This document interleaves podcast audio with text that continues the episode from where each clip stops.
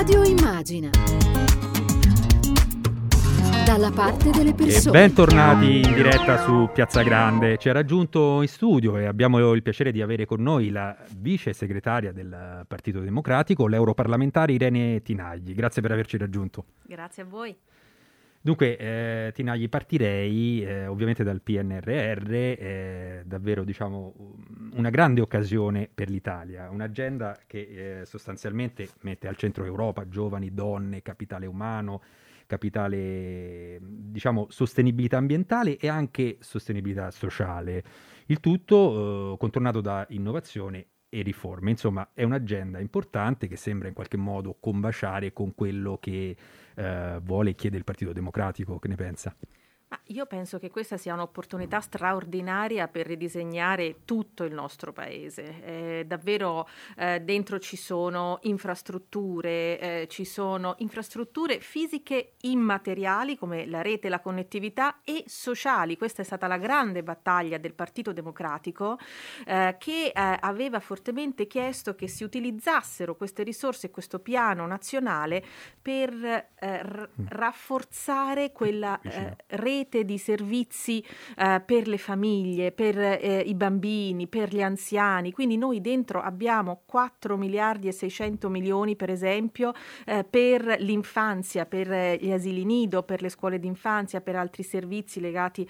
Abbiamo un miliardo per il tempo pieno. Eh, noi abbiamo ancora, noi guardiamo a volte alle esperienze internazionali più avveniristiche, eccetera, eccetera, quando noi abbiamo in Italia ancora delle zone che non sono coperte dal tempo tempo pieno e possiamo immaginare l'impatto che questo ha sulle famiglie, in particolare sulle donne. Quindi noi avevamo chiesto una grande attenzione al tema delle infrastrutture sociali, la sanità, siamo molto contenti che è stato ulteriormente rafforzato il capitolo sulla sanità con un grande potenziamento di tutta la eh, diciamo, sanità di prossimità territoriale, quindi ospedali di comunità, ehm, case di comunità ehm, e, e ospedali di prossimità, tutto per rafforzare questa rete, i servizi domiciliari domiciliari. Quindi eh, questo è un grande e importante eh, capitolo mm, che noi abbiamo eh, chiesto che è dentro il PNR, ovviamente anche insieme a tutta la parte delle infrastrutture e delle riforme. Non ci dimentichiamo che noi dovremo anche spingere per cambiare il, il nostro motore, no? la pubblica amministrazione, la burocrazia, quindi le semplificazioni, la giustizia. Quindi noi avremo tanta nuova benzina da mettere nel nostro sistema, però dovremo anche fare qualche aggiustamento aggiustatina al motore per consentirci di crescere, tornare a crescere, tornare anche a dare ai nostri cittadini eh, dei servizi, una pubblica amministrazione, una giustizia più efficiente. Quindi penso che sia veramente un'opportunità straordinaria. Peraltro voi come Partito Democratico avete anche chiesto e anche ottenuto di, di inserire nel piano proprio una clausola per favorire l'occupazione giovanile e femminile e due, due, aspetti, due temi su cui come paese siamo molto, molto indietro. No? Se guardiamo per esempio il tasso di occupazione femminile tra i 25 e i 34 anni, che quindi racchiude occupazione femminile giovanile anche, eh, siamo ultimi in Europa. E quindi e poi, poi, c'è un dato che ha diffuso Banca Italia eh, che, che dice che se il tasso di occupazione femminile arrivasse al 60% eh, diciamo, del, dell'intera quota, tutto il PIL italiano, quindi non solo quello delle donne, crescerebbe di ben 7 punti percentuali. E quindi insomma, Tinagli, anche un treno che non possiamo perdere non solo dal punto di vista culturale ma anche economico. Assolutamente, quello dell'occupazione femminile per noi è sempre stata una priorità anche prima del eh, PNR. Noi già in legge di bilancio avevamo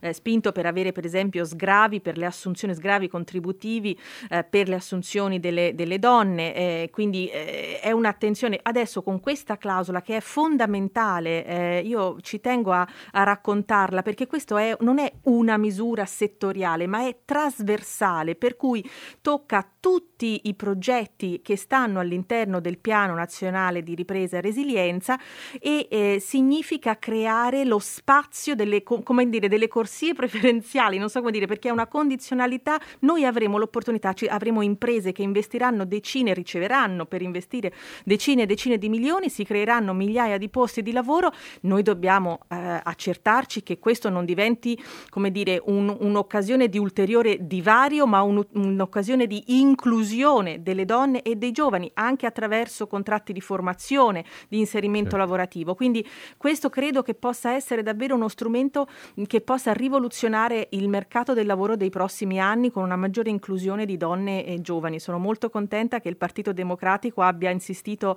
tanto su questa eh, eh, clausola e su questa battaglia che siamo riusciti a portare a casa il risultato. E senta, allora è chiaro anche che se questo progetto, se Recovery dovesse fallire, diciamo sarebbe compromessa non solo la credibilità del nostro paese, ma anche l'idea stessa di una nuova Europa, no? Perché chiaramente fare passi in avanti per condividere il debito europeo passa anche attraverso il successo di questo progetto, anche lo, lo ha detto chiaramente Draghi, il Premier Draghi eh, nella, nella replica al Senato che sottolineando che, come bisogna dimostrare a tutti di, di, saper spendere bene le risorse comuni, altrimenti non si faranno mai passi in avanti importanti. Assolutamente, noi eh, adesso eh, siamo riusciti ad ottenere in questo ultimo anno un grande passo in avanti in termini di integrazione e solidarietà europea. Eh, Next Generation EU, appunto è la fetta enorme del eh, Recovery Fund, eh, è frutto di un uh, dialogo, di una solidarietà che, di cui l'Italia è una grande, diciamo, beneficia moltissimo, quindi i principali beneficiari siamo sostanzialmente noi e la Spagna. Eh, è ovvio che abbiamo dovuto, eh, come dire, anche eh, sconfiggere alcuni pregiudizi o alcune diffidenze da parte di alcuni paesi del nord Europa che eh, si chiedevano se saremmo stati in grado effettivamente di utilizzare queste risorse per investimenti e riforme che innescassero meccanismi di crescita eh, forte, sostenuta e sostenibile eh, nel tempo e noi ora dobbiamo dimostrargli che è così perché noi siamo in grado di farcela. L'Italia in tante occasioni eh, critiche della sua storia è riuscita ad alzare la testa e a dimostrare ciò di cui è capace. Quindi io ho molta fiducia nel nostro paese, davvero questo chiaramente eh, servirà a noi, quindi utilizzare bene queste risorse e eh, realizzare le opere, le infrastrutture, eh, le riforme che abbiamo messo eh, sul tavolo aiuterà noi perché ci serve per crescere di più, per generare occupazione, ma aiuterà l'Europa perché un'Italia forte è innanzitutto significa un'Europa più forte, ma anche un'Europa che capisce l'importanza della solidarietà, del crescere insieme e del Next Generation EU, per cui anche le ultime potenziali diffidenze nei confronti di questo programma programma saranno spazzate via. Eh, diciamo che questo Next Generation U quindi è, è, un primo passo, non un punto di arrivo, no? E, e ci dobbiamo aspettare una dura battaglia politica in sede europea. Però quindi il prossimo passo eh, potrebbe essere quello, diciamo prima di arrivare a un discorso di a Next Generation U permanente strutturale, il prossimo passo potrebbe essere quello di rivedere il patto di stabilità. No? Mi, mi, pare di capire che entro la fine del 2022 eh, ci sarà una revisione, il commissario Gentiloni già sta lavorando su questa ipotesi e allora le chiedo eh, su quali punti e su quali a- aspetti si sta ragionando e si deve ragionare per esempio cito eh, il segretario del Partito Democratico, Enrico Letta, che ad esempio ha chiesto di trasformarlo da patto di stabilità a patto di sostenibilità. Come dovrebbe cambiare secondo lei? Ma c'è un grande dibattito adesso a Bruxelles attorno al patto di, di stabilità e crescita eh, perché eh, in questa fase, come sappiamo, di fatto è sospeso. Abbiamo attivato quella che si chiama escape clause, quindi una clausola che eh, ci consente di, di, sospenderlo. Perché? Perché in questo anno di pandemia eh, ogni Stato membro, tutti hanno avuto bisogno di spendere, spendere per far fronte all'emergenza, alla crisi, sostenere il settore economico e le famiglie. Quindi è stato sospeso, però c'è il problema di quando noi torneremo, perché non, non è che possiamo eh, sospenderlo all'infinito, per cui ci sarà un momento in cui dovremo rientrare in un sistema di regole comuni e io credo che sia fondamentale che queste regole comuni vengano modificate prima che vengano riattivate. Perché? Perché in un scenario come quello che stiamo vivendo adesso non è sufficiente un piano, anche se poderoso come il Next Generation, che duri pochi anni. Noi dovremo essere in grado di sostenere investimenti anche negli anni successivi per poter sostenere la crescita e questa transizione anche di sostenibilità. Allora, eh, questo noi lo possiamo fare però se modifichiamo appunto un po' le regole, perché in passato ci siamo accorti che queste regole di patto di stabilità e crescita è stato utile a garantire la stabilità e c'è stato un percorso anche di convergenza di alcuni eh, paesi ad alto debito, c'è stata una riduzione complessiva diciamo, delle fragilità macroeconomiche di alcuni paesi europei, ma è stato completamente insufficiente a sostenere la crescita per cui è stato un patto sbilanciato che è più sulla stabilità e non sulla crescita. Allora noi dobbiamo creare gli spazi, le possibilità per fare investimenti, quindi non possiamo, eh, dobbiamo fare in modo che queste regole non vincoli, non frenino gli investimenti, perché ci siamo accorti che ci servono e ci serviranno in futuro per avere questa crescita sostenibile. Certo, allora tornando nei nostri confini, eh, possiamo dire che l'attuazione del PNRR eh, diciamo la possiamo definire una corsa contro il tempo, no? richiede una serie di interventi, decreti, disegni, eh, di legge anche urgenti, eh, insomma è ovvio però che questo impegno delineato in Parlamento dal Presidente del Consiglio Mario Draghi non, eh, diciamo, non va di, di, di, di pari passo con chi eh, una volta sta in maggioranza, una volta all'opposizione e mi riferisco ovviamente alla Lega, di, alla Lega e al suo leader Matteo Salvini, che, che a quanto pare non sembrano, eh, non sembrano, aver ascoltato le parole del Premier eh, quando parla di un nuovo spirito costituente e quando dice che bisogna evitare eh, visioni miopi eh, eh, ma certo, noi adesso abbiamo una sfida enorme e sappiamo che è difficile e l'unico modo per affrontarla, l'unico modo per realizzare le riforme, le opere, le infrastrutture, i progetti nei tempi che sono richiesti e che è necessario adottare, l'unico modo è lavorare insieme a testa bassa per l'interesse dell'Italia, del paese, per la ripresa, per uscire da questo tunnel.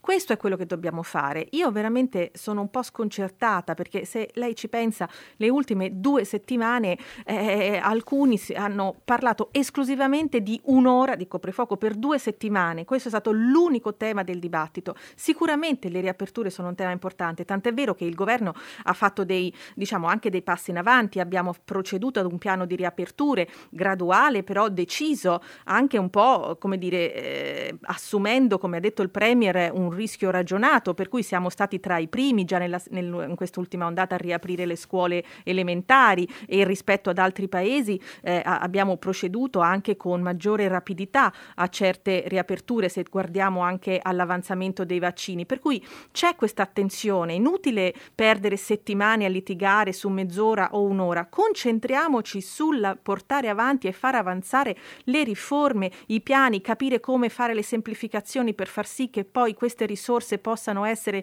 messe a terra più rapidamente possibile, anche assieme con le regioni. Su questo dobbiamo lavorare lavorare insieme e, e, e fare un ragionamento eh, comune. Questo è lo spirito che ci vorrebbe in questo momento e mi auguro che ci sia presto una presa di coscienza, la consapevolezza che questo è quello che, dobbia, che siamo chiamati a fare proprio per i cittadini. Ok, chiarissima.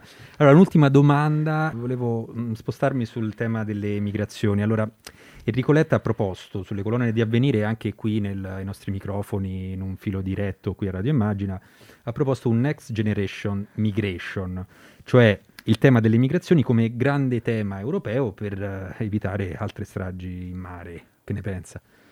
Io penso che eh, cose come quelle che abbiamo visto ancora pochi giorni fa, di centinaia di vite umane eh, che vengono sostanzialmente lasciate annegare nel Mediterraneo da sole, senza soccorso, io credo che questa sia una cosa che non, non possiamo vedere, non possiamo più permetterci di tollerare, è una cosa che tra l'altro continuiamo a dire, ma eh, e, e, e davvero dobbiamo uh, capire che qui non c'entra la destra, la sinistra e francamente non è neanche un problema nemmeno migratorio, perché quando c'è una vita umana si salva, è un un principio che non riguarda i migranti, riguarda l'essere umano.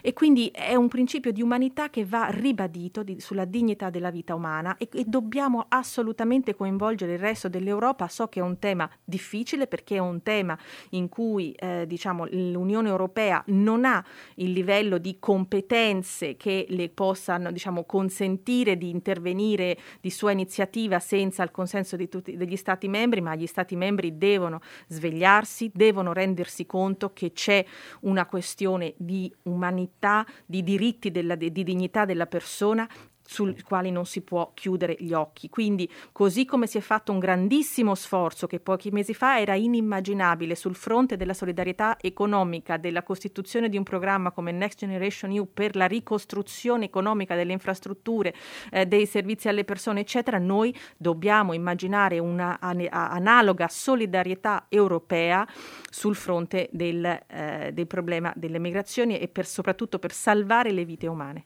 E allora grazie, grazie davvero alla vice segretaria del Partito Democratico, l'europarlamentare Irene Tinagli. A presto, grazie. Grazie, grazie a lei, buonasera. Radio Immagina